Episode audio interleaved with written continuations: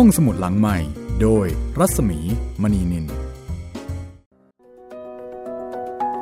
สวัสดีค่ะ ต้อนรับคุณผู้ฟังนะคะ เข้าสู่การใช้บริการห้องสมุดหลังใหม่ เช่นเคย สวัสดีคุณจิตริน สวัสดีครับพี่หมี วันนี้ค่ะ หลายท่านอาจจะรอฟังเป็นพิเศษนะคะ เพราะว่าเราจะเริ่มเรื่องใหม่ ครับผม หลังจากที่ผ่านมานะคะ เราก็ตามติดชีวิตท่านเปาค่ะ ไม่ว่าจะขึ้นสวรรค์หรือว่าลงนรกนะคะ เราก็ตามท่านเปาไป เท่าที่ท่านเปาจะให้เราติดตาม ใช่แล้ว แต่ตอนนี้นะคะก็ยังคงสามารถตามท่านเปาได้อยู่ค่ะ แล้วก็ตามได้แบบตลอดปลอดเปรื่องเลยทีเดียวนะคะ โดยการฟังรายการย้อนหลังทั้งหมดเอ่อมีอยู่ 27 ตอน ใช่แล้วครับพี่ค่ะสำหรับเปากงชุด 4 ชีวิตเปาบุญจินนะคะ ก็ติดตามกันได้ จากแพลตฟอร์มที่คุณจิตริน ได้กล่าวไว้เมื่อสักครู่นี้ วันนี้นะคะ สบายๆวันนี้จะมาแนะนำเรื่องใหม่ให้รู้จักค่ะ แล้วก็จะมาแนะนำนักเขียนด้วย โอ้เรียกว่าเราต้องเกริ่นให้เราเข้าใจกันเองก่อนใช่ไหมพี่ว่า เรื่องเรื่องนี้มันจะมาแนวไหน มาทรงไหน เออจริง ๆ แล้วเรื่องนี้ มีคุณผู้ฟังขอเอาไว้นะ นานแล้วนะพี่ พอสมควรครับ คือคิวของห้องสมุดหลังใหม่อะค่อนข้างยาวอยู่ ตอนนี้ต่อกันเป็นหางว่าวแต่บางทีเราก็ไม่ได้เรียงตามลำดับก่อนหลังนะครับ เพราะว่ามันจะมีหลายปัจจัยที่ทำให้เราตัดสินใจที่จะเลือกเล่มนั้นเล่มนี้เอ่อก่อนหลังเนี่ยไม่ใช่ประเด็นครับ เพราะฉะนั้นเรื่องของท่านใดนะคะ จะได้รับการนำมาเล่าออกอากาศก่อน อันนี้ก็ขึ้นอยู่กับดวงจริงครับผมๆ ดวงของคุณผู้ฟังแล้วก็ดวงของเราด้วยนะคะ ว่าจะมาตรงกันไหมสำหรับเรื่องต่อไปนะคะ เรื่องใหม่ที่จะเล่าให้ฟัง เป็นหนังสือรวมเรื่องสั้นค่ะ เปลี่ยนบรรยากาศกันบ้างนะคะ ฟังเรื่องยาวมานานพอสมควรแล้ว หลายชุดแล้ว คราวนี้ลองมาฟังเรื่องสั้น รวมเรื่องสั้น ตึกกรอสค่ะ ตึกกรอส เคยได้ยินไหมคะ ถ้าไม่นับตอนที่มีคุณผู้ฟังขอมาคือไม่เคยได้ยินเลยครับพี่ตึกกรอสเป็นชื่อหนังสือรวมเรื่องเอก โดยออุดากรค่ะ นักเขียนดีเด่นในรอบร้อยปีเรื่องสั้นไทยนะคะ ฉบับที่ดิฉันมีอยู่เนี่ยพิมพ์ครั้งที่ 16 ค่ะ อืม พิมพ์มาหลายครั้งมาก โอพิมพ์มาหลายครั้งมากนะคะ จะพิมพ์โดยสำนักพิมพ์สร้างสรรค์บุ๊กอีกเช่นกัน อันนี้บังเอิญมากนะคะ เดี๋ยวจะคิดว่าเอ๊ะทำไมสร้างสรรค์บุ๊กบ่อยจังมาเป็นสปอนเซอร์หรือเปล่า ไม่ใช่นะไม่ครับใช่บังเอิญจริง ๆ ค่ะครับ พอหยิบมาอ้าวสร้างสรรค์บุ๊กเหมือนเดิมเลยนี่ ก็แสดงว่าเขาพิมพ์หนังสือดีๆ เยอะมากนะคะนี่ครับอ่าสำหรับตึกกรอสรวมเรื่องเอกของออุดากรมีคุณผู้ฟังเสนอเอาไว้ แล้วก็สำหรับเรื่องนี้นะคะ ก็ต้องบอกว่าเป็นรวมเรื่องสั้นที่น่าอ่าน แล้วก็น่าฟัง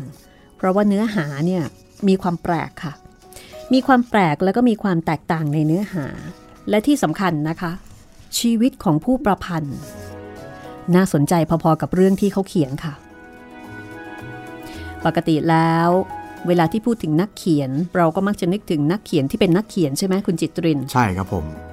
แบบเขียนหนังสือหรือแต่งนิยายอะไรก็ว่าไปอ่าฮะเป็นนักฝัน เป็นคนที่เรียนมาทางสายศิลป์ครับสายศิลป์ในที่นี้ก็คือว่าอ่าสายภาษา อักษรศาสตร์ อะไรทำนองนั้น แต่นักเขียนท่านนี้นะคะ เป็นนักเรียนแพทย์ค่ะอืมอันนี้เริ่มมีความน่าสนใจแล้ว คือเป็นอดีตนักเรียนแพทย์ ต้องบอกคุณผู้ฟังอย่างนี้ก่อนนะคะว่า ในยุคปัจจุบันกับยุคก่อน เมื่อหลายสิบปีที่ผ่านมา สังคมไม่ได้เป็นแบบนี้ อย่างในยุคนี้ถ้าเกิดว่าใครเป็นหมอ แล้วจะมาเขียนหนังสือ มาเขียนเพจโอ้อันนี้เป็นเรื่องปกติธรรมดานะคะ หมอมาเขียนเพจนี่เยอะมากๆเลย แต่ในยุคก่อน คนที่เป็นนักเขียนก็มักจะเป็นคนที่เรียนมาทางด้านศิลปภาษาอะไรทำนองนั้นนะคะ คนที่เป็นแพทย์ เป็นหมอ เป็นนักวิทยาศาสตร์ หรือว่าคนทำงานก็จะทำงานอีกด้านหนึ่งไป แต่ว่าท่านนี้ เป็นอดีตนักศึกษาแพทย์ แล้วก็เป็นนักเขียนฝีมือดีค่ะ เรื่องของเขาเป็นเรื่องที่มีพลังของความสะเทือนใจ สะเทือนอารมณ์นะคะ แล้วก็มีพลัง เขาบอกว่าเป็นเรื่องที่ปะทุอารมณ์ บาดลึก สั่นคลอนมโนธรรม แล้วก็มีความอื้อฉาวในเอกลักษณ์ที่เด่นล้โอ้โหำไม่มีใครลืม อันนี้เป็นคำโปรยปกหลังนะคะครับเป็นคำโปรยแล้วก็เป็นคำอธิบาย รวมเรื่องสั้นของออุดากรค่ะ เพราะฉะนั้นก่อนที่เราจะไปฟังเรื่องต่างๆนะคะ ในหนังสือตึกกรอสซึ่งก็เป็นชื่อของเรื่องสั้นเรื่องหนึ่ง และก็ถือเป็นเรื่องเอกด้วยเนี่ยเราควรจะมาทำความรู้จักกับออุดากรกันก่อนนะครับผมว่าออุดากรเป็นใคร ที่บอกว่าเป็นอดีตนักศึกษาแพทย์ทำไมถึงเป็นแค่นักศึกษาแพทย์ ทำไมไม่บอกว่าเป็นนายแพทย์ใช่ไหมอืใช่ครับพี่ เพราะว่าเขาอายุเยอะแล้วเขาก็เสียชีวิตไปนานแล้ว เขาไม่ได้เป็นคนในยุคปัจจุบันทำไมถึงเรียกว่าเป็นอดีตนักศึกษาแพทย์ครับแสดงว่าแสดงว่าอะไรคุณจิตริน แสดงว่าอายุสั้นหรือเปล่าครับพี่อายุสั้นค่ะอืแต่ไม่ใช่แค่นั้น เรียนไม่จบอ๋ค่ะอแล้วการเรียนไม่จบเนี่ยก็มีผลอย่างมากกับชีวิตที่เหลือของเขา แล้วก็เป็นชีวิตที่เหลืออยู่ไม่มากนัก หลังจากที่เขาเรียนไม่จบ มาดูสารบัญกันก่อนกันละกันนะคะครับสำหรับหนังสือตึกกรอสรวมเรื่องเอกเนี่ยก็จะมีเรื่องสั้นทั้งหมด 7 เรื่องด้วยกันค่ะ ประกอบด้วยตึกกรอส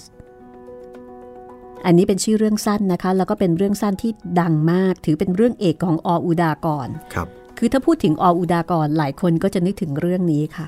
เรื่องตึกกรอส เรื่องที่สองชำหนึ่งช้ำหนึ่งอ่าอันนี้ปล่อยให้สงสัยกันก่อนนะคะ ว่าหมายถึงอะไร เรื่องที่สามสยุมพรเหนือหลุมฝังศพโอ้อันนี้ยาวทีเดียวอืมเรื่องที่สี่สัญชาตญาณมืดโอ้โหเรื่องนี้นี่เขาบอกว่าเป็นเรื่อง เป็นเรื่องที่ทำให้เกิดการวิพากษ์วิจารณ์ อย่างที่ไม่เคยปรากฏมาก่อนนะคะครับในวงวรรณกรรมไทย อย่างที่เขาบอกว่าล้ำอะค่ะ คือต้องนึกว่าบริบทสังคมสมัยก่อน มันก็จะมีเรื่องบางแนว ที่ที่คนไทยยังไม่เปิดกว้างยังมากเออยังรับไม่ค่อยได้ครันะบเออเรื่องที่ห้าค่ะ บนผืนดินไทย บนผืนดินไทย เรื่องที่หก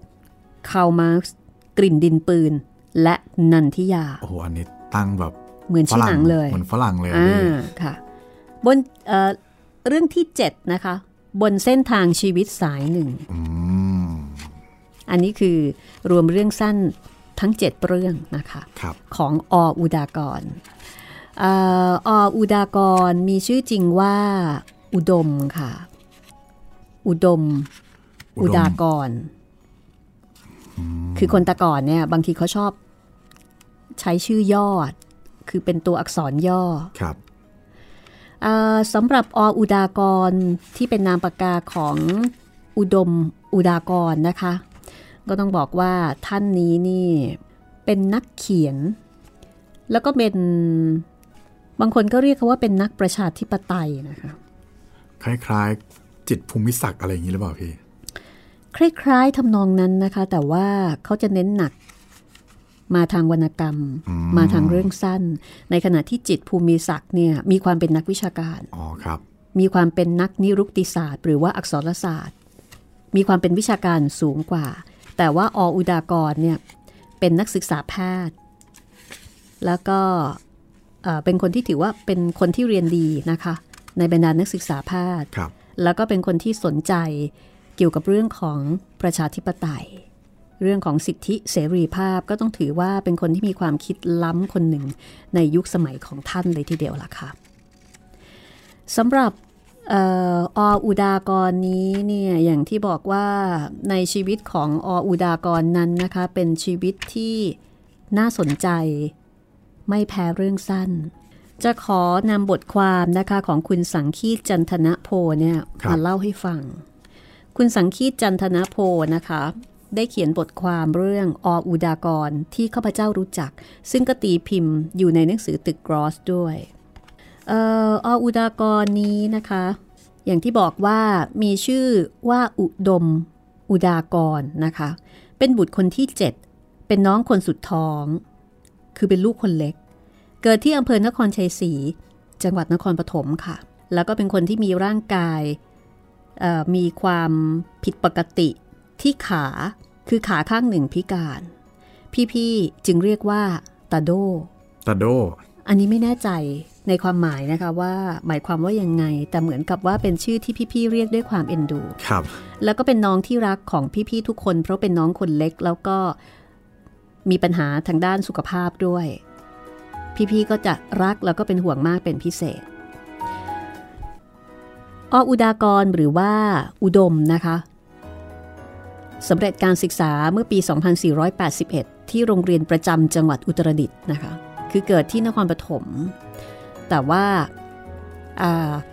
ไปโตแล้วก็ไปเรียนที่อุตรดิตถ์ค่ะ เป็นคนเรียนเก่งมากนะคุณจิตริน ครับ ตั้งแต่เรียนมาเนี่ยไม่เคยพลาดที่หนึ่งเลย โอ้โห ขนาดนั้น ใช่ เมื่ออยู่ชั้นม .5 ครับ สามารถที่จะสอบข้ามชั้นไปเรียนม โอ้โห .6 แล้วก็สอบไล่ได้ในปีเดียวกัน โอ้โห เป็นคนเรียนเก่งมากนะคะ ครับอืมในบทความนี้บอกว่า พอเรียนจบแล้วเนี่ย ก็อยู่กับบ้านเฉยๆ ยังเข้าเรียนอะไรต่อไม่ได้ เพราะว่าอายุน้อยอ้าวนึกถึงอย่างนี้ค่ะ นึกถึงคนที่สอบเทียบได้ ประมาณว่ามันคือจบก่อนเวลา จบก่อนเวลา ยังเด็กไปยังเด็กไป อายุยังไม่ถึงเกณฑ์ที่จะเข้ามาหาวิทยาลัยครับ คือเรียนเก่งมากนั่นเองนะคะ แล้วก็เป็นคนที่เกือบจะเล็กที่สุดในชั้นครับ เป็นคนที่ชอบเขียนหนังสือค่ะ อันนี้สันนิษฐานว่าเนื่องจากมีอุปสรรคมีเงื่อนไขในเรื่องของความสมบูรณ์ของร่างกาย เพราะฉะนั้นอุดมหรือว่าออุดากรเนี่ยก็จะไม่ค่อยได้เล่นกีฬา อ๋อ เหมือนร่างกายไม่ค่อยแข็งแรง ก็เลยอ่านหนังสือ ครับ มักจะเขียนเรื่องสั้นให้เพื่อนๆได้อ่านกันค่ะ ในงานรื่นเริงปิดภาคเรียนนะคะ เขาจะเป็นคนแต่งละครให้เพื่อนๆมาแสดง และบางครั้งก็แสดงเอง ที่ชอบมากก็คือการเชิดหุ่นกระบอก แล้วก็ภาคอืมมีความสามารถมากนะคะครับ หลังจากที่รอเวลาหนึ่งปี และอายุครบ อุดมอุดากร ก็มาเรียนต่อที่โรงเรียนเตรียมอุดมศึกษาค่ะ ที่จุฬาลงกรณ์มหาวิทยาลัย คิดดูนะ เป็นเด็กต่างจังหวัดมาจากอุตรดิตถ์แล้วก็มาเข้าเตรียมได้เนี่ยต้องบอกว่าไม่ธรรมดานะ เพราะว่าสมัยก่อนแล้วก็อาจจะรวมถึงสมัยนี้ด้วย เตรียมอุดมนี่ ถือเป็นโรงเรียนในฝันของนักเรียนนะ แถวบ้านพี่นี่ถ้าเกิดใครสอบเข้าเตรียมอุดมได้นี่นะโหพ่อแม่จะภูมิใจมาก ปิดหมู่บ้านเลี้ยงเขาจะลือกันทั้งบางเลยว่าครัโอ้บยนี่มันสอบเข้าเตรียมได้ ถือว่าไม่ธรรมดานะคะ อันนี้อยู่อุตรดิตถ์แล้วก็สอบเข้าเตรียมอุดมได้ เป็นคนที่เรียนเก่งมาก แล้วก็เป็นที่ภาคภูมิใจนะคะ ของนักเรียนในโรงเรียนเดียวกัน หลังจากจบจากโรงเรียนเตรียมอุดมศึกษาค่ะ อุดมอุดากร ก็เข้าเรียนเตรียมแพทย์ ในจุฬาลงกรณ์มหาวิทยาลัย คือสมัยก่อนนี่เหมือนกับเขาแบ่งเป็นเป็นเตรียมแพทย์ก่อนที่จะเรียนแพทย์จริง ๆ ต่อไป เอ่อเรียนเรียนหลักสูตรเตรียมแพทย์อยู่ 2 ปีค่ะ หลังจากนั้นก็ข้ามฟากไปเรียนวิชาแพทย์ที่โรงพยาบาลสิริราชในปี 2487 นะคะ ครับ อันนี้เป็นขั้นตอนการเรียนของยุคนั้นนะคะ ใช้วิใช้คำว่าข้ามฟากไปเรียนที่สิริราช แสดงว่าอยู่ฝั่งท่าพระจันทร์แน่เลย ก็จุฬาไง อ๋อ ใช่ใช่คือเตรียมแพทย์ใช่ที่จุฬา แล้วหลังจากนั้นก็ข้ามฝั่ง ไปเรียนที่สิริราช ซึ่งอยู่ฝั่งวังหลังครับเอ่อผู้เขียนนะคะ คือคุณสังคีตเนี่ยก็บอกว่า ข้าพเจ้ากับเพื่อนอีกหลายคนพลอยปรับปลื้มใจในโชคดีของเขาครั้งนี้ยิ่งนัก และอยากจะโชคดีอย่างเขาบ้าง แต่ใครเลยจะคาดได้ถึง ในขณะที่อุดมกำลังจะขึ้นต้นไม้สุดยอดแล้ว ทุกสิ่งทุกอย่างล้วนอนิจจังอืมเหตุการณ์ทุกอย่างอาจบังเกิดขึ้นได้อย่างไม่คาดฝัน คือการที่คุณออุดากรหรือว่าอุดม สามารถที่จะสอบเข้าเรียนเตรียม สามารถที่จะสอบเข้าเรียนเตรียมแพทย์ที่จุฬาแล้วก็เรียนเตรียมแพทย์จบในเวลา2ปี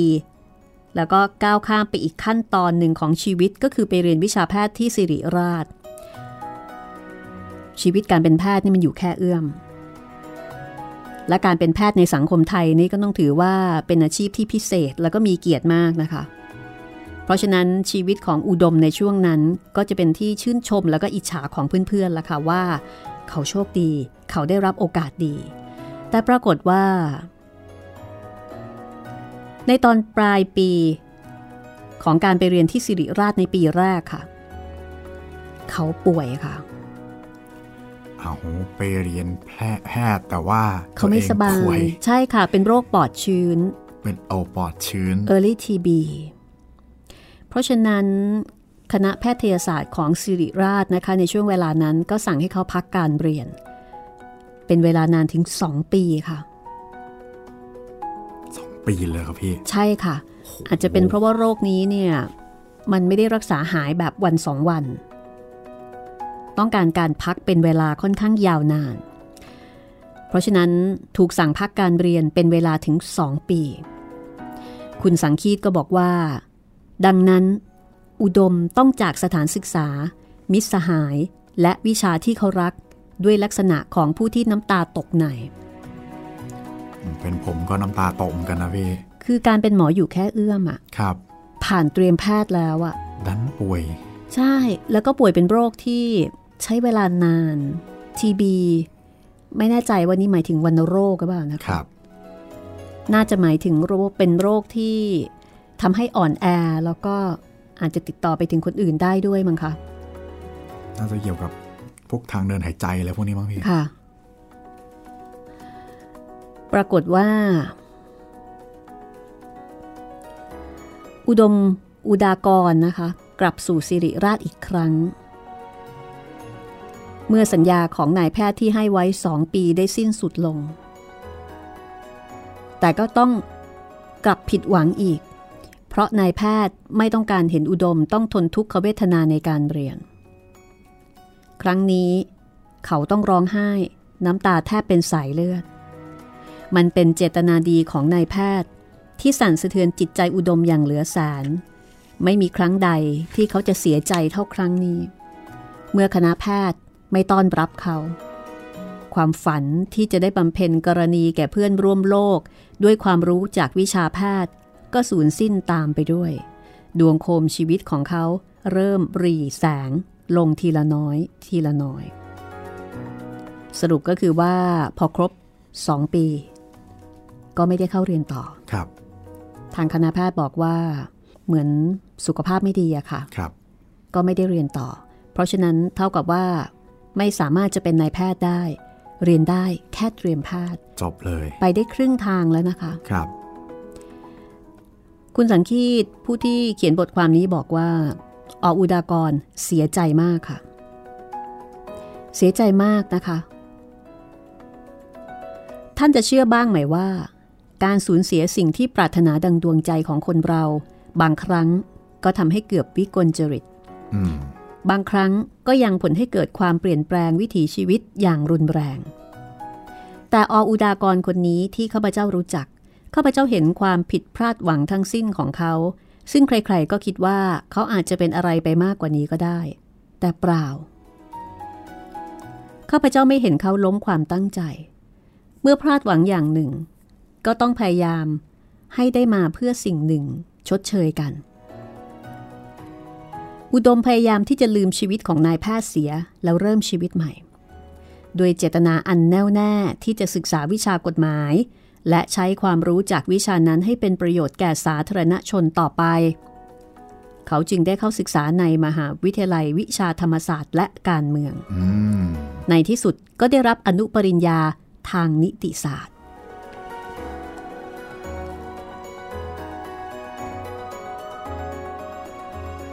แต่ดูเหมือนว่าร่างกายของออูดากรเนี่ยไม่ค่อยจะเป็นใจนะคะ เพราะว่าร่างกายแล้วก็สุขภาพสุดโทรมลงไปทุกทีทุกที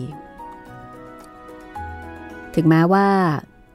จะเรียนจบอนุปริญญาทางนิติศาสตร์ที่ธรรมศาสตร์ แต่ร่างกายนี้ก็อ่อนแอค่ะ แต่ว่าออุดากรเนี่ย เป็นคนที่ไม่ยอมอยู่เฉย มีภาษิตว่าคนที่อยากอยู่เฉยๆ คือคนที่ไม่อยากมีอนาคตอืมดังนั้นเมื่อร่างกายเริ่มอ่อนแอไม่ยอมจะทำงาน แต่จิตใจของเขายังหายอมไม่ เมื่อไปไหนมาไหนไม่ได้ อุดมก็หันเข้าจับปากกาดินสอ บรรยายความผลักดันแห่งจิตใจ และความผิดพลาดหวังในสิ่งที่ปรารถนา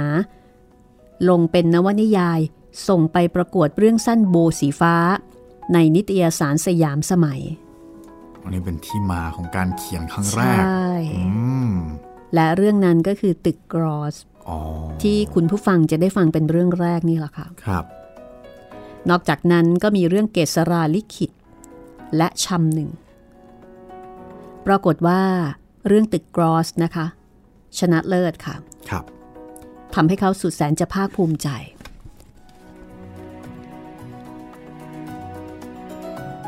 คุณสังคีตบอกว่า ท่านผู้อ่านคงได้ผ่านตามาแล้ว ในคมปากกาของเขาตั้งแต่ตึกกรอส จนกระทั่งสัญชตาตญาณมืด หลายท่านเรียกร้องอยากอ่านเรื่องของเขา หลายคนประนามเกลียดเขาในความรู้สึกผิดปกติ ทั้งสองอย่าง ในเรื่องสัญชตาตญาณมืด แต่ท่านทั้งหลายถึงแม้ท่านจะรักจะเกลียดเขาอย่างไรก็ตาม ข้าพเจ้าขอร้องท่านให้สมเพศเวทนาเขาบ้าง เพราะขณะเดียวกันกับที่ทุกคนรัก เกลียดเขา เขากำลังมีชีวิตอยู่อย่างต้นไม้ใกล้ฝั่ง เขายิ้มรับการวิพากษ์วิจารณ์ของท่านจากหน้าหนังสือพิมพ์ด้วยน้ำตาที่นองอาบแก้ม ไม่ใช่เพราะเขามีจิตใจผิดปกติ แต่เป็นเพราะเขาสิ้นกำลังลงไปทุกที เขาร้องไห้ เพราะหมดโอกาสที่จะพิสูจน์ความดีของเขา ก่อนที่พญายมจะให้โอกาสแก่เขาในบ้านสุดท้าย สังคีตบอกว่า ออุดากรมีชีวิตบ้านปลายที่เปล่าเปลี่ยว ไม่ค่อยจะได้มีใครสังสรรค์ เป็นเพราะว่าคือคือมาจากโรคที่เขาเป็นน่ะเข้าใจว่าน่าจะเป็นทีบีนี่น่าจะหมายถึงวัณโรคนะคะ เพราะฉะนั้น ก็คือไม่สามารถที่จะอยู่ใกล้ชิดกับผู้คนได้เอางี้ดีกว่า ดังนั้นบ้านปลายชีวิตของเขาเนี่ยค่อนข้างค่อนข้างจะเปล่าเปลี่ยว แล้วออบอุดากรก็จะมีไวโอลินตัวโปรดนะคะ เป็นเพื่อนแล้วก็มักจะสีไวโอลิน ชอบเล่นเพลง Home Sweet Home ค่ะ Home Sweet Home คือเหมือนกับว่าอาจจะเป็นความฝันลึกๆ ของอออุดากรก็ได้ มีความฝันถึงบ้านที่มีความสุขนะคะ Home Sweet Home คือเป็นคนที่มีดนตรีในหัวใจ เป็นคนที่เล่นไวโอลินได้เพราะนะคะ มีไวโอลินเป็นเพื่อน แต่สุขภาพเนี่ยไม่โอเควาระสุดท้ายของอุดม คืบคลานเข้ามาใกล้ทุกทีพยายมดูเหมือนจะให้โอกาสแก่เขาในครั้งสุดท้าย เขาได้เริ่มแข็งแรงขึ้นอีกครั้งหนึ่ง เมื่อโอกาสเป็นของเขาเช่นนั้น อุดมไม่รอช้า รีบขวนขวายหางานทำเพื่อหารายได้ช่วยเหลือพี่ๆ เพราะตลอดเวลาที่เขาล้มป่วย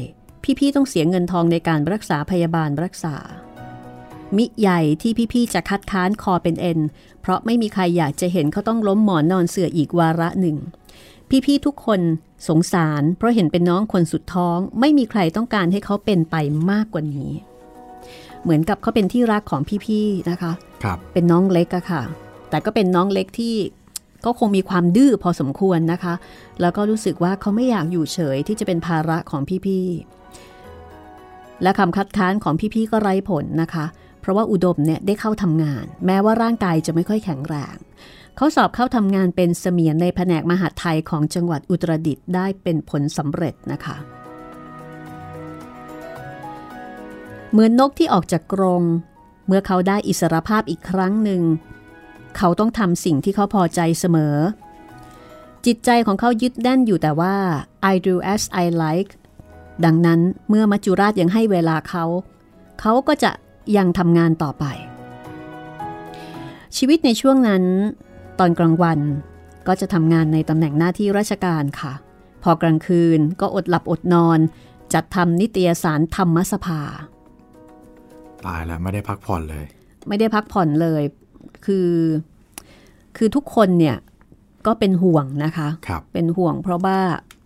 เขาก็มีร่างกายที่ไม่ค่อยจะแข็งแรงอยู่แล้วใช่ไหมคะ แต่ทีนี้คุณออกอุดากรหรือว่าอุดมอุดากรเนี่ยเป็นคนที่เข้าใจว่าพลังจิตแบบ แข็งแกร่งเกินหน้าร่างกายอะ่ะครับ แล้วก็อาจจะรู้สึกว่าเขาอาจจะมีชีวิตอยู่ในโลกนี้ได้อีกไม่นาน ดังนั้นก็เลยพยายามที่จะทำอะไรต่ออะไรให้ได้มากที่สุด เท่าที่จะมากได้เออบางครั้งเนี่ยโหมงานจนเกือบเกือบสว่างนะคะโอ้โหทั้งๆทที่ร่างกายสุดโทรมและเขาก็มักจะบอกกับพี่ๆเสมอว่าเขาทำงานด้วยใจไม่ใช่ร่างกาย อุดมรับการขอความช่วยเหลือจากท่านข้าหลวงประจำจังหวัด เพื่อจัดทำหนังสือชักชวนท่องเที่ยวเรื่องเที่ยวเมืองลับแลเอ่อเที่ยวลับแลเมืองธรรมชาติ เพื่อชักชวนชาวจังหวัดใกล้เคียง ให้สนใจในอุตรดิตถ์และเขาก็ทำงานหักโหม จนสุดที่ร่างกายจะต้านทานไหวค่ะ เขาล้มเจ็บอีกครั้งหนึ่ง แล้วก็หลังจากนั้น ก็ลุกไม่ขึ้นอีกเลย อืม คือต้องนอนติดเตียงจนกระทั่งเอ่อเป็นคล้ายๆกับว่าเป็นแผลกดทับอะนะคะครับคือข้างหลังเขาเนี่ยเป็นแผลฟุไปหมดเลย เขาสิ้นความสามารถแล้วทุกสิ่งทุกอย่าง แววตาของเขายังบอกถึงการขอต่อสู้เพื่อถึงที่สุด ดวงไฟชีวิตของเขาเริ่มบรีลงไปอีกทีละน้อยทีละน้อย แล้วก็ดับในที่สุด เขาสิ้นลมหายใจในอ้อมแขนของพี่ๆ คำพูดที่หลุดจากปากคำสุดท้ายก็คือ ช่วยส่งมีดผ่าตัดให้ฉันหน่อย คือเหมือนกับว่าจิตใจนี่ยังอยู่ยังนึกถึงชีวิตตอนที่เป็นนักศึกษาแพทย์นะคะ แล้วก็หลังจากนั้น ดวงตาที่บอกความอดทน ก็หรีลงหรีลง ปลายนิ้วสั่นบระริก ผิวเนื้อที่ซีดเซียวอยู่แล้ว กลับซีดคล้ำลงไปอีก สุดสิ้นแล้ว เหมือนชื่อเรื่องสิ้นพยาบาท เรื่องสุดท้ายจากปลายปากกาของเขาที่ได้ถูกนำลงพิมพ์ ออกสู่การต้อนรับอันอบอุ่นของประชาชน อุดมสิ้นใจอย่างสงบเมื่อวันเสาร์ที่ 27 มกราคม พศ 2494 เวลา 10นาฬิกา10 นาทีท่ามกลางความวิปโยคของพี่ๆ และมิสหายเพียง 3-4 คนเท่านั้น ถ้างั้นพักสักครู่นะคะ เดี๋ยวเรากลับมาติดตามเรื่องของออุดากรกันต่อ ก่อนที่เราจะไปฟังตึกกรอส ผลงานของเขาค่ะ ห้องสมุดหลังใหม่ โดยรัศมีมณีนินเข้าสู่ช่วงที่ 2 นะคะ ของห้องสมุดหลังใหม่ค่ะ กับวันนี้นะคะที่เราจะเริ่มต้นซีรีส์ใหม่ค่ะ ตึกกรอสนะคะ รวมเรื่องเอกของออุดากร วันนี้ก็ถือเป็นการเกริ่นนะคะ เป็นการแนะนำหนังสือ เป็นการแนะนำนักเขียน แล้วก็ชวนคุยเรื่องจิปาถะไปก่อนนะคะ แต่ว่าฟังแค่ตอนนี้นะพี่ผมรับรู้ได้ถึงความอึดอัด ความไม่สมหวังของชีวิตมนุษย์ ได้จากตัวตัวผู้เขียนเลยนะพี่ รู้สึกว่าโทนเรื่องมันต้องมาแนวๆนี้แน่เลย มาแนวๆนั้นเลยค่ะ เพราะว่าชีวิตเป็นแบบนี้จะให้เขียนเรื่องสดใสสดชื่นสมหวังเนี่ยมันก็อาจจะเป็นเรื่องที่ไกลตัวไปเหมือนกันครับ เพราะว่าเป็นชีวิตที่เกิดมาเจอโจทย์ยากๆ เจอท่ายากๆ ทั้งนั้นเลยนะคะ ตั้งแต่เกิดมาร่างกายก็ไม่สมบูรณ์ เหมือนกับพี่น้องโดยทั่วไป ขาข้างหนึ่งก็มีปัญหาครับ โชคดีที่ว่าเป็นคนเรียนเก่ง พอเรียนเก่งก็มีความฝันอยากจะเป็นหมอ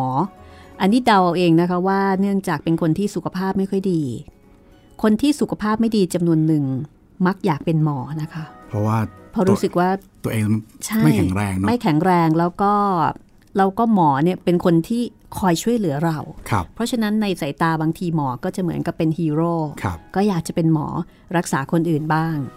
ออุดากรก็น่าจะเป็นหนึ่งในนั้นนะคะ และบังเอิญที่ว่าเขาก็เป็นคนที่เรียนเก่งมาก ๆด้วย และเขาก็ไปถึงความฝันนะคะ เขาสอบเข้าแพทย์ได้ เขาสอบเทียบได้ เขาเรียนได้ดี แต่ปรากฏว่าร่างกายก็ไม่เป็นใจโหมันเหมือนแบบว่า พระเจ้าประทานสมองมาให้ละ แต่แต่ว่าว่าตัวซาตานเนี่ยเอาร่างกายไปอื้อหือจะบอกแบบนั้นก็ได้นะคะครับเอ่อเดาสิคะว่าออุดากรเสียชีวิตด้วยอายุเท่าไหร่ อืม ผมว่า 35 ครับพี่ 26 ค่ะ โอ้โห26 เต็มนิด ๆ นะคะ ครับ อายุน้อยมาก เพราะว่าเอ่อเขาเรียนเตรียมแพทย์อยู่ 2 ปี ครับ แล้วก็ข้ามฟากไปเรียนที่สิริราช เพื่อที่จะเป็นหมอ แต่ปรากฏว่าเรียนได้ประมาณสักปีหนึ่ง ก็ป่วยเป็นทีบีหรือว่าวัณโรค คือโรคนี้ถ้าเป็นเนี่ยสุขภาพจะอ่อนแอมาก ดังนั้นก็ไม่สามารถที่จะเรียนต่อไปได้ ซึ่งก็เท่ากับว่าความฝันที่คืออีกนิดเดียวอะ่ะก็จะถึงแล้ว ก็หลุดลอยไป แล้วเขาไปเรียนต่อนิติศาสตร์ แล้วก็ได้รับอนุปริญญานะคะ คือสมัยก่อนนี่ยังมีอนุปริญญา สมัยนี้ไม่จบก็คือไม่จบเลยครับ หลังจากนั้นก็ทำงาน และสุดท้ายสุขภาพก็สุดโทรมแล้วก็เป็นคนที่พลังใจเนี่ยคงเดินหน้าพลังกายอะค่ะ และในที่สุด เขาก็จากไป อายุน้อยมากนะคะ แต่เป็นอายุน้อยที่ทำอะไรไว้เยอะมากอะค่ะ เขียนหนังสือเอาไว้ชุดหนึ่งอะค่ะ คือหนังสือตึกกรอสของสำนักพิมพ์สร้างสรรค์บุ๊กส์เนี่ย มีอยู่ด้วยกันทั้งหมด 7 เรื่องใช่ไหมคะ ใช่ครับพี่ แต่ว่าเรื่องสั้นของออุดากรมีมากกว่านั้นนะคะ ของสำนักพิมพ์อื่นที่มีการพิมพ์รวมเล่มในหนังสือที่ชื่อว่าชั่วชีวิต อันนั้นมีมากกว่านี้อืม นึกถึงคนอายุ 26 เขียนหนังสือ เขียนเรื่องสั้น คือมีผลงานที่ทำให้คนรุ่นหลังเนี่ยยังคงรำลึกยังคงจดจำได้ คือเขาไม่ตายนะ เขายังอยู่กับพวกเราต่อไป แต่เขาใช้ชีวิตในโลกมนุษย์น้อยไปหน่อยเท่านั้นเองครับ เพียงแค่ 26 ปีนะคะถ้าเห็นภาพของออุดากรนะคะ ที่หน้าปกของหนังสือจะเห็นได้ว่าเขาเป็นคนตาโต แล้วก็มีแววตาที่ค่อนข้างจะมีความมุ่งมั่นมาก ใครที่สนใจนะคะลองพิมพ์คำว่าออุดากรค่ะ จะมีภาพภาพถ่ายของเขาอะนะคะ เป็นภาพถ่ายหน้าตรง คือภาพถ่ายเนี่ยโอเคมันอาจจะมีแค่มิติเดียวนะคะ แต่ว่าสำหรับคนบางคนเนี่ยทุกสิ่งทุกอย่างมันจะอยู่ในแววตา จะสื่อออกมาในนั้นให้เราได้รับรู้ว่าโหคนคนนี้นี่เหมือนกับใจของเขานี่นะต้องยอมเลย มีความมุ่งมั่นมาก ทีนี้สำหรับเรื่องแรกที่จะเล่าให้ฟังเนี่ยคือเรื่องตึกกรอสนะคะ ก่อนที่จะไปฟังเรื่องของตึกกรอสก็อาจจะต้องคุยกันก่อนสักนิดหนึ่งเพราะว่าเรื่องนี้นี่มันมีชื่อเฉพาะแล้วก็อ่ามันมีข้อมูลข้างเคียงที่ถ้าเราได้รู้ก่อนเนี่ยเวลาที่เราฟังนะหรือว่าเวลาที่เราอ่าน เราจะสนุกขึ้นเราจะเข้าใจนะคะ คุณจิตรินไม่เคยได้ยินคำว่าตึกกรอสใช่ไหมไม่เคยครับพี่ แล้วพอได้ยินคำนี้นี่นึกถึงอะไรบ้างตึกกรอส ตอนแรกนึกถึงอาคารฝรั่ง อาจจะประกอบการค้าขายอะไรอย่างนี้ครับ ตอนแรกนะครับพี่ คือตึกกรอสเนี่ย มันมาจากชื่อ gross anatomy อืม อ๋อ ถ้าอย่างนี้รู้เลย ค่ะ ต้องเกี่ยวกับการแพทย์แน่นอนเอ่อ anatomy ก็คือกายวิภาคศาสตร์ ครับ gross anatomy คือวิชามหากายวิภาคศาสตร์ คือเป็นวิชาที่นักศึกษาแพทย์ จะต้องเรียนจะต้องผ่าน โดยการชำละร่างของอาจารย์ใหญ่อืมคำว่าอาจารย์ใหญ่นี่คิดว่าทุกคนคงพอจะทราบใช่ไหมคะ ว่าครับหมายถึงผมอะไร ตอนเด็กๆผมไม่ทราบครับพี่ผมก็งงเอ๊ะแล้วจะไปผ่าอาจารย์ใหญ่ทำไม หลายคนที่เป็นครูครับ แล้วก็เป็นครูใหญ่ พอมีคนเรียกอาจารย์ใหญ่นี่จะรู้สึกตะขิดตะขวงเล็กน้อยจะบอกเรียกครูใหญ่ก็ได้ คืออาจารย์ใหญ่ในที่นี้เนี่ยเป็นการเรียกเพื่อให้เกียรตินะคะครับให้เกียรติเจ้าของร่างที่เขาอุทิศร่าง ให้เป็นการศึกษาการศึกษานะครัคะบของบรรดานักศึกษาแพทย์ ซึ่ง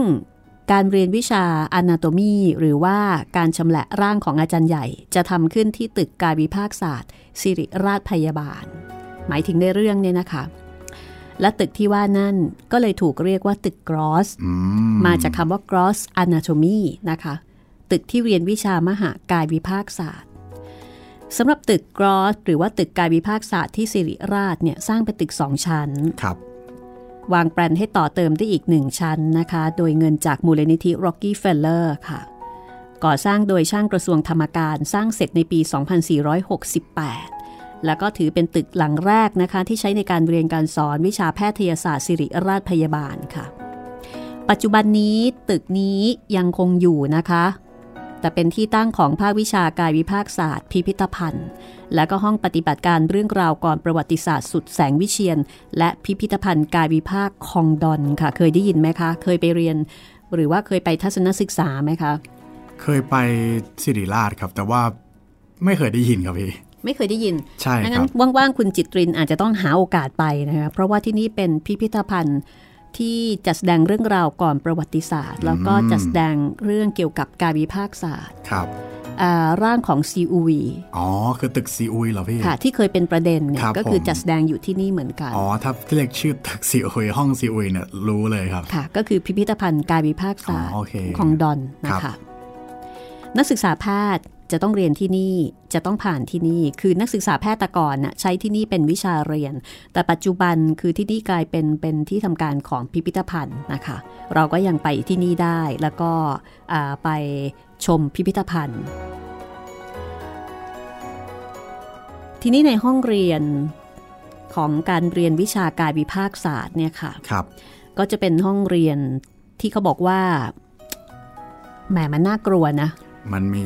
อาจารย์ดูใหญ่วังเวงใช่ค่ะ มืดมืดจริง ๆ ก็ไม่ได้มืดนะ ก็เป็นเหมือนกับห้องเรียนอ๋อะอโอเค แต่ว่ามันแล้วก็มีเป็นโต๊ะด้วยบรรยากาศ คือด้วยบรรยากาศที่มีนักเรียนครับ แล้วก็มีร่างของอาจารย์ใหญ่ คือเราอยู่กับศพอะค่ะพูดง่ายครับๆแล้วก็จะต้องชำระศพแล้วก็เรียนรู้อ่ากายวิภาค ศึกษา เส้นสายโยงใยกระดูกกระเดี่ยวเนื้อหนังมังสาต่างๆนะคะ เรียนรู้จากของจริง เพราะฉะนั้น คนภายนอกก็จะมองว่าเป็นวิชาเรียนที่มันน่ากลัว แล้วก็น่าจะมีผีในบทความนะคะมีเคยมีบทความของไทยรัฐออนไลน์นะคะที่มีการสัมภาษณ์ศาสตราจารย์พิเศษนายแพทย์สัญใจแสงวิเชียน ซึ่งเป็นอดีตหัวหน้าภาควิชาการวิภาคศาสตร์คณะแพทยศาสตร์ศิริราชพยาบาลค่ะ นั่นก็บอกว่า เรื่องเกี่ยวกับการบริจาคร่างอาจารย์ใหญ่เนี่ยนะคะ อันนี้มีหลายประเด็นที่น่าสนใจ แล้วก็ได้อธิบายเกี่ยวกับเรื่องของตึกกรอสเอาไว้ด้วย ท่านก็บอกว่าบรรยากาศห้องเรียนกายกายวิภาค หรือว่าห้องเรียนในตึกกรอสเนี่ย คนภายนอกฟังเรื่องเล่ามามาก อาจจะมองว่าน่ากลัววังเวง แต่จริง ๆ แล้วอาจารย์ก็บอกว่าก็ไม่มีอะไร เป็นห้องเรียนที่สบายที่สุดเด็กก็คุยกันได้อืมไม่น่ากลัว แล้วก่อนจะเรียนก็จะมีพิธีไหว้ครู ไหว้อาจารย์ใหญ่ เด็กก็จะถือว่าร่างทุกร่างเนี่ยเป็นครู เพราะฉะนั้นครูก็ต้องไม่ทำร้ายลูกศิษย์ใช่ไหมใช่ครับพี่อ่าเมื่อนับถือเป็นครูแล้วก็ไม่ต้องกลัวว่าจะถูกครูทำร้าย ก็มีคำถามว่าแล้วมีลูกศิษย์ขอขอ คือขอครูให้สอบผ่านบ้างไหมอ๋ออาจารย์ก็บอกว่าไม่รู้นะ ไม่มีใครมาบอกครับ แต่เห็นพอสอบเสร็จเนี่ยมีดอกไม้เยอะแยะไปหมดเลยเราแสดงว่ารู้กัน มีอยู่รายหนึ่งนะคะ ซึ่งตอนนี้เรียนจบแล้ว คุณปู่เป็นหมอครับณลุงก็เป็นหมอ สอบเข้าเรียนหมอได้ แล้วก็มาเรียนการวิภาค พอดีกับที่ร่างของคุณปู่ที่บริจาคไว้เนี่ยขึ้นมาพอดี เอาก็เจอคุณปู่พอดี ใช่ค่ะขึ้นขึ้นมาพอดีเนี่ยหมายถึงว่าผ่านขั้นตอนของการดองศพเรียบร้อยแล้วนะครัคะบเพราะว่าเอ่อศพของอาจารย์ใหญ่ ที่จะขึ้นมาให้นักศึกษาใช้เรียนได้เนี่ยไม่ได้หมายความว่าพอตายปุ๊บผ่าเลยแล้วจะเอามาให้ผ่าปั๊บไม่ใช่ครับแต่ว่าจะต้องผ่านขั้นตอนของการแช่น้ำยาก่อน คือพูดง่าย ๆ ว่าจะต้องถูกแช่เอาไว้ในบ่อ บ่อที่ว่านั่นก็คือบ่อฟอร์มาลินค่ะครับร่างของอาจารย์ใหญ่เนี่ยจะถูกแช่เอาไว้ในบ่อฟอร์มาลินเป็นปีนะคะ จนเนื้อเยื่อต่างๆเนี่ยเปลี่ยนเป็นสีน้ำตาลแล้วก็ค่อนข้างแข็ง คล้ายยาง แต่ว่ายังคงโครงสร้างต่างๆ เอาไว้ เวลาผ่าก็จะมีกลิ่นฟอร์มาลินที่ค่อนข้างแรง แต่ว่าเลือดเนี่ยไม่เหลือแล้ว ศพนี่จะแห้ง อันนี้ก็เป็นสิ่งที่นักศึกษาจะต้องเจอ ทีนี้กลับไปที่เรื่องของนักศึกษาคนดังกล่าวเนี่ยนะคะ ก็ปรากฏว่า เป็นช่วงเวลากับที่ร่างของคุณปู่เนี่ยขึ้นมาพอดี ออตอนแรก นักศึกษาคนนี้ก็ถามว่าจะขอเปลี่ยนอาจารย์ใหญ่ได้ไหม เป็นอาจารย์ใหญ่ไม่อยากผ่าคุณเหมือนปู่กับแหม้พาญาติผู้ใหญ่ของตัวเองเนี่ยมันก็มันก็นันตะคิดตะคงมันใจก็รู้สึกอืมคือนะ เป็นคนที่เรารู้จักอะ่ะ คนที่เรารักอะ่ะ แต่คุณปู่สั่งเอาไว้ว่า ถ้าสอบเข้าได้ คงจะพอดีได้เรียนกับปู่ โอ้โห ก็สุดท้ายนักศึกษาแพทย์ผู้นี้นะคะ ก็เรียนกับคุณปู่ของตัวเองค่ะครับแล้วก็บอกก็สบายใจที่ได้เรียนกับปู่ก็ไม่ได้รู้สึกกลัวอะไร เวลาสอบก็รู้สึกว่าคุณปู่เนี่ยคอยช่วยอ่าที่บอกว่าช่วยก็ไม่รู้ว่าช่วยแบบไหน อาจจะเป็นการช่วยในด้านของกำลังใจ นักเรียนแพทย์คนนี้ชำแหละคุณปู่ในร่างของอาจารย์ใหญ่ค่ะ โดยที่ไม่มีเพื่อนร่วมชั้นรับรู้นะคะ คือไม่มีใครรู้รู้กันแค่นักเรียนแพทย์ผู้นั้น แล้วก็อาจารย์ ช่วงเวลาในการเรียนนะคะ ชั่วโมงเรียนกับอาจารย์ใหญ่เนี่ยก็แล้วแต่อาจจะเริ่มบ่ายสองโมงถึง4ี่โมงเย็น แต่ที่สำคัญมีการเปิดห้องเรียนให้ถึง4ี่ทุ่มค่ะอ่าก็อาจจะมีการเเรียนช่วงเวลาหนึ่งนะคะ อย่างเช่น เรียนถึง4ี่โมงห้าโมงไปพักกินข้าว เสร็จแล้วตอนกลางคืนมาเรียนต่ออีกหน่อย ก็ไม่มีปัญหา อันนี้ก็พูดเหมือนกับเป็นการเรียน วิชาการปกติโดยทั่วไปนะคะแต่อย่าลืมนะคะว่าอันนี้ได้เป็นการเรียนรู้กับ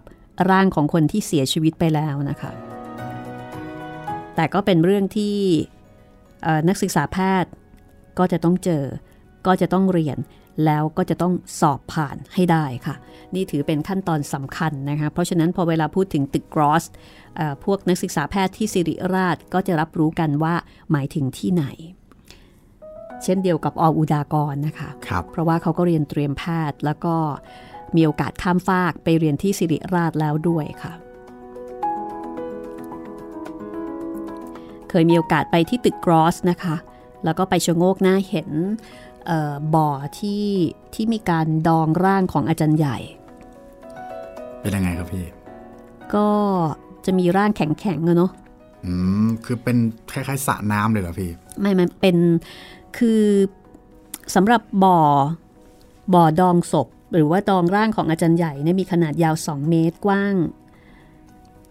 กว้างลึก 80เซนติเมตรอ๋อ ก็คือคล้ายๆเป็นถัง คล้ายๆอย่างนั้นหรือเปล่าคือเป็นบ่อบ่อซีเมนต์นะเป็นบ่อซีเมนต์โอเคครับค่ะคือไม่ได้สร้างใหญ่โตมากขนาดนั้นนะคะครับก็คือสร้างแบบพอดีหนึ่งท่าน เกือบมีหลายท่าน แต่ว่าพอดีกับความ ความยาว 2 เมตรก็คือว่าประมาณคนร่างของคนไทยครับ ที่ก็คงไม่เกิน 2 เมตร เพราะฉะนั้นก็เท่ากับว่าวางไปเนี่ยก็พอดีเวลาที่เอาร่างของท่านขึ้นมาเนี่ยก็สามารถที่จะเอาขึ้นมาแบบง่ายๆอ่าพอดีพอดีนะคะครับก็เคยเคยไปเห็นตอนนั้นเนี่ยเออตอนนั้นไปเรียนอนาโตมีนี่แหละครับ แต่ว่าเขาก็ไม่ได้ให้เดินไปทางนั้นนะนะ แต่เราก็แบบเดินไปลักลอบไปแล้วพี่ใช่ แล้วก็ไปเจอพอไปเจอก็แบบตกกระจายเพราะเป็นลักษณะของบ่อ แล้วก็จะมีศพวางแช่อยู่อะค่ะครับค่อนข้างเยอะทีเดียว เพราะฉะนั้นสำหรับคนที่ไม่คุ้นเคยเนี่ย มันก็เป็นภาพที่ค่อนข้างช็อกอยู่เหมือนกัน แล้วก็ลักษณะของศพอาจารย์ใหญ่ที่ผ่านการแช่น้ำยามาแล้ว ก็จะเป็นอย่างที่ในบทความของไทยรัฐออนไลน์นะคะที่เขาสัมภาษณ์อาจารย์สันใจแสงวิเชียน ก็คือเลือดเนี่ยจะไม่มีแล้ว แล้วก็ผิวหนังก็จะแห้งเออตอนนั้นจะกินกินกินข้าวขาหมูไม่ได้ไปพักใหญ่ มันจะจินตนาการ มันจะเป็นเส้นๆ หมายถึงว่า ผิวหนังจะเป็นสีน้ำตาล เหมือน เหมือนขาหมูอะแต่ว่าไม่ได้ฉ่ำแบบนั้น จะแห้งๆสีคล้าย ๆ แบบนั้นเลยนะคะ จริง ๆ แล้วชอบกินข้าวขาหมูมากค่ะ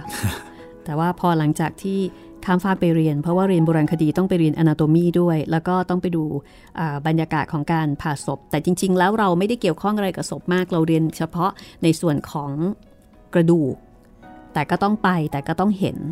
ก็เห็นเขาก็เรียนกันแบบชิวๆนะคะ นักศึกษาแพทย์ที่เรียนหรือว่ามีมีอาจารย์ที่มาคอยตรวจเนี่ยก็ก็ดูทำไปคุยไป ดูบรรยากาศเหมือนกำลังเย็บผ้ากำลังทำการฝีมือ โดยที่ตรงหน้านั้นก็คือร่างของผู้ที่เสียชีวิตไปแล้ว ก็คือร่างของอาจารย์ใหญ่ ในบทความนี้เนี่ยยังบอกว่ามีความขัดแย้งเหมือนกันนะคะ กับเรื่องของการ ยกร่างของอาจารย์ใหญ่ ให้เป็นให้เป็นธรรมทานหรือว่าให้เป็นสิ่งที่นักศึกษาแพทย์เนี่ยได้ใช้ศึกษาร่างกายของมนุษย์ อย่างเช่น ในกรณีของหลวงพ่อคูณนะคะหลวงพ่อคูณเนี่ยท่านเขียนใบบริจาคร่างกายให้มหาวิทยาลัยขอนแก่น แต่ปรากฏว่าลูกศิษย์ค่ะทำใจไม่ได้ลูกศิษย์ก็วิ่งไปขอร้องนะคะ หัวหน้าภาควิชากายวิภาค ขอให้ยกเลิก แต่อาจารย์ก็บอกว่าคงยกเลิกไม่ได้ เพราะว่าต้องทำตามเจตนารมณ์ของหลวงพ่อออืมหลวงพ่อบอกว่าตายไปแล้วก็เน่า เอาไปให้เขาเรียนยังได้บุญ พวกมึงจะให้กูได้ทำบุญสมใจกูหน่อยไม่ได้หรือตายแล้วก็เน่าคือความจริง เอาร่างมาให้เรียนได้ประโยชน์กว่า เป็นการทำทานครับอันนี้คือศาสตราจารย์พิเศษนายแพทย์สัญใจแสงวิเชียนนะคะ ซึ่งท่านเป็นอดีต หัวหน้าภาควิชากายวิภาคศาสตร์ คณะแพทยศาสตร์ศิริราชพยาบาลค่ะ ซึ่งอาจารย์ใหญ่แต่ละท่านนะคะ ปัจจุบันร้อยเปอร์เซ็นต์เนี่ยจะเป็นร่างของผู้ที่ตั้งใจบริจาคได้เขียนพินัยกรรมเอาไว้อืมก็เคยมีการฟ้องร้องนะคะ เคยมีการฟ้องร้องตัดสินกันถึงศาลฎีกา ว่าศพเป็นทรัพย์สินของผู้ตายครับ เมื่อผู้ตายทำพินัยกรรมยกให้ใครแล้ว ต้องเป็นของคนคนนั้นอ๋อญาติพี่น้องเนี่ยจะมาขอยกเลิกไม่ได้ครับ คือเหมือนกับบางทีญาติพี่น้องอาจจะมีความรู้สึกว่าก็คนนั้นตายไปแล้วไง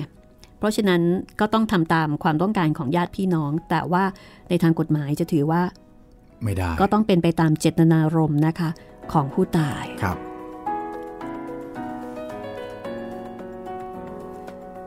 เพราะฉะนั้นการได้มาซึ่งร่างของอาจารย์ใหญ่ในประเทศไทยเนี่ยก็จะเป็นลักษณะเช่นนั้นนะคะ แล้วก็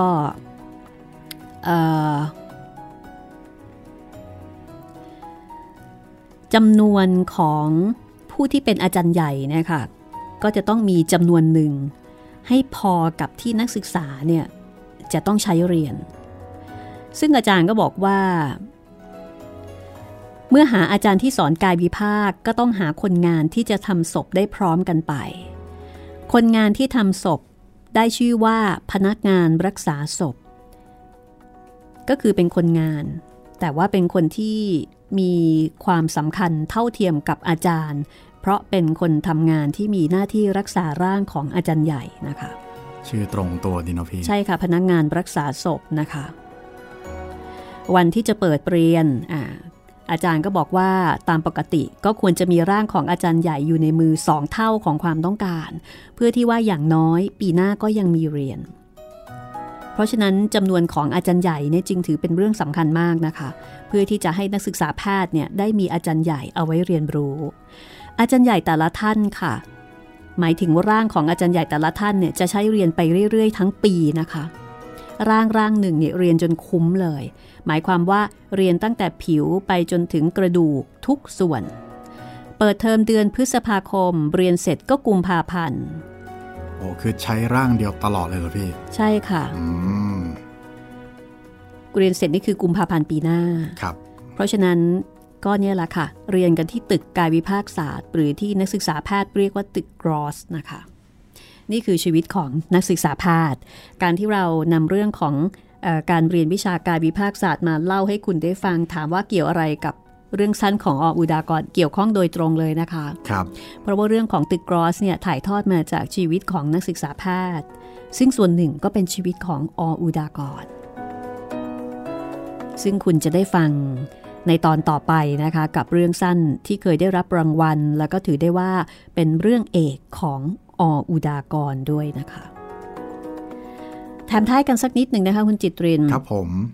เชิญชวนคุณผู้ฟังนะคะ ให้ไปชมพอดแคสต์รีวิวรายการพอดแคสต์รีวิวครับผมค่ะเป็นตอนนี้ดูย้อนหลังได้แล้ว ใช่แล้วครับะผม จะเป็นตอนที่เราพูดถึงเอ่อที่มาของรายการห้องสมุดหลังใหม่นะพี่ ค่ะ แล้วก็คำถามต่างๆ ที่คุณผู้ฟังถามมา ครับผมค่ะพยายามรวบรวมให้ได้มากที่สุดในเวลาที่จำกัดครับผม ค่ะ ไม่ว่าจะเป็นเอ่อเรื่องที่เล่าได้ยากเอ่อปัญหาอุปสรรคในการทำงาน การเตรียมดนตรี หรือว่าเบื้องหลังการผลิตรายการนะคะครัก็บมีผมตอบเอาไว้ให้เรียบร้อยแล้ว ใช่แล้วครับ ก็ติดตามได้ทาง YouTube Channel ไทย PBS Podcast นะครับ จะลงย้อนหลังทุกวันจันทร์สองทุ่มนะครับผม แต่สำหรับตอน ของพวกเราผมกับพี่หมีแล้วก็ตอนนี้น่าจะดูได้แล้วครับผม YouTube Channel ไทย PBS Podcast นะครับ รายการ Podcast Review ครับผม แล้วก็นอกจากนั้นนะคะสำหรับกิจกรรมของเราค่ะอ่านดีอ่านดังกับห้องสมุดหลังไม้นะคะ ก็ยังคงรับคลิปเสียง จะเป็นหนังสือเล่มไหนก็ได้นะคะ ที่คุณชื่นชอบ ครับผม ยังคงส่งเข้ามาได้เรื่อยๆนะคะ ก็ตอนนี้พี่หมีครับเรารู้ของรางวัลแล้วนะครับผม ค่ะ ของที่ระลึกของเราใช่ที่จะมอบให้แล้วครักับบคุณผู้ฟังคืออะไรคะ เป็นกระเป๋าไทย PBS ครับผม อืม เดี๋ยวเราจะถ่ายรูปนะ แล้วก็เดี๋ยวจะเอาไปลงที่เพจ ครับผม ให้คุณผู้ฟังได้เห็นหน้าค่าตาของที่ระลึกนะคะ ในไม่ช้าครับผม จะได้เกิดแรงบันดาลใจ อ่านเรื่องดีๆ แล้วก็มาแบ่งปันกันฟังค่ะ กติกาของเราก็คือ อ่านเรื่องหนังสือ หรือว่านวนิยายเรื่องที่ชอบนะครับ ความยาวไม่เกิน 5 นาที แล้วก็ส่งมาเป็นไฟล์เสียงนะครับ จะเป็นนามสกุลอะไรก็ได้ครับ แต่ว่าถ้าให้ดีอยากจะเป็น MP3 หรือว่าไฟล์เวฟครับผม แล้วก็ส่งไฟล์เสียงพร้อมรูปถ่าย คนอ่านกับหนังสือที่อ่านนะครับ มาทางอีเมล อีเมลของผมเองนะครับ เป็น j i t r i n แล้วก็ตัว m นะครับ at thaipbs or th ครับผมอ๋อแล้วก็อย่าลืมเขียนบรรยายมาด้วยนะครับว่าทำไมถึงเลือกหนังสือเล่มนี้ แล้วก็ทำไมถึงประทับใจอะไรกับเล่มนี้ เขียนมาสั้นๆ ครับผมให้เรา รับรู้หน่อยว่าเออทำไมถึงเลือกเล่มนี้มา ตามนี้ครับผม แล้วก็ต้องขอแสดงความยินดีกับคุณผู้ฟังนะคะ ที่ตอบคำถามของเราถูก คือก่อนหน้านี้เนี่ยดิฉันได้โพสต์ถามเอาไว้นะคะว่าห้องสมุดหลังใหม่มีอายุครบกี่ปี ก็ปรากฏว่ามีคุณผู้ฟังตอบถูกเป๊ะเลยนะคะ คือตอนแรกๆเนี่ยแม้กระทั่งคนจัดเองค่ะ คนจัดเองนี่ยังเข้าใจผิดเลยนะคะ คนจัดเนี่ยคิดว่า 10 ปี ครับผม แต่ปรากฏว่าพอนับไปนับมา อุ้ยไม่ใช่ 11 ปี คุณสุเมธคิดการดีค่ะ เป็นผู้ผู้ที่ตอบถูกแล้วก็ได้รับรางวัลนะคะ ก็จะได้รับกระเป๋าครับนะคะ เดี๋ยวจะส่งไปให้คุณสุเมธก็ให้ที่อยู่มาแล้วขอบคุณมากๆเลยนะคะ ไม่แน่ใจว่าที่คุณสุเมธตอบถูกเนี่ยเดาหรือว่า หรือว่านับตามวันเวลาที่แท้จริงครับ อันนี้ไม่แน่ใจ แหมแต่ถ้าเดาก็ถือได้ว่าแม่นแม่นเป๊ะเลยนะคะครับ ขอบคุณนะคะสำหรับทุกท่านค่ะ เอาละสำหรับวันนี้เราก็คุยกันเพื่อเป็นการปูพื้นฐานให้รู้จักกับออุดากร แล้วก็ได้รู้จักกับติดกรอสนะคะ ซึ่งเดี๋ยวเราจะไปเล่าในตอนหน้ากับเรื่องสั้นเรื่องนี้ค่ะ อยากให้ได้ฟังมาก ๆ ค่ะ วันนี้ก็หมดเวลาของห้องสมุดหลังใหม่นะคะ เราสองคนลาไปก่อนค่ะ สวัสดีครับ สวัสดีค่ะ ห้องสมุดหลังใหม่ โดยรัศมีมณีนิน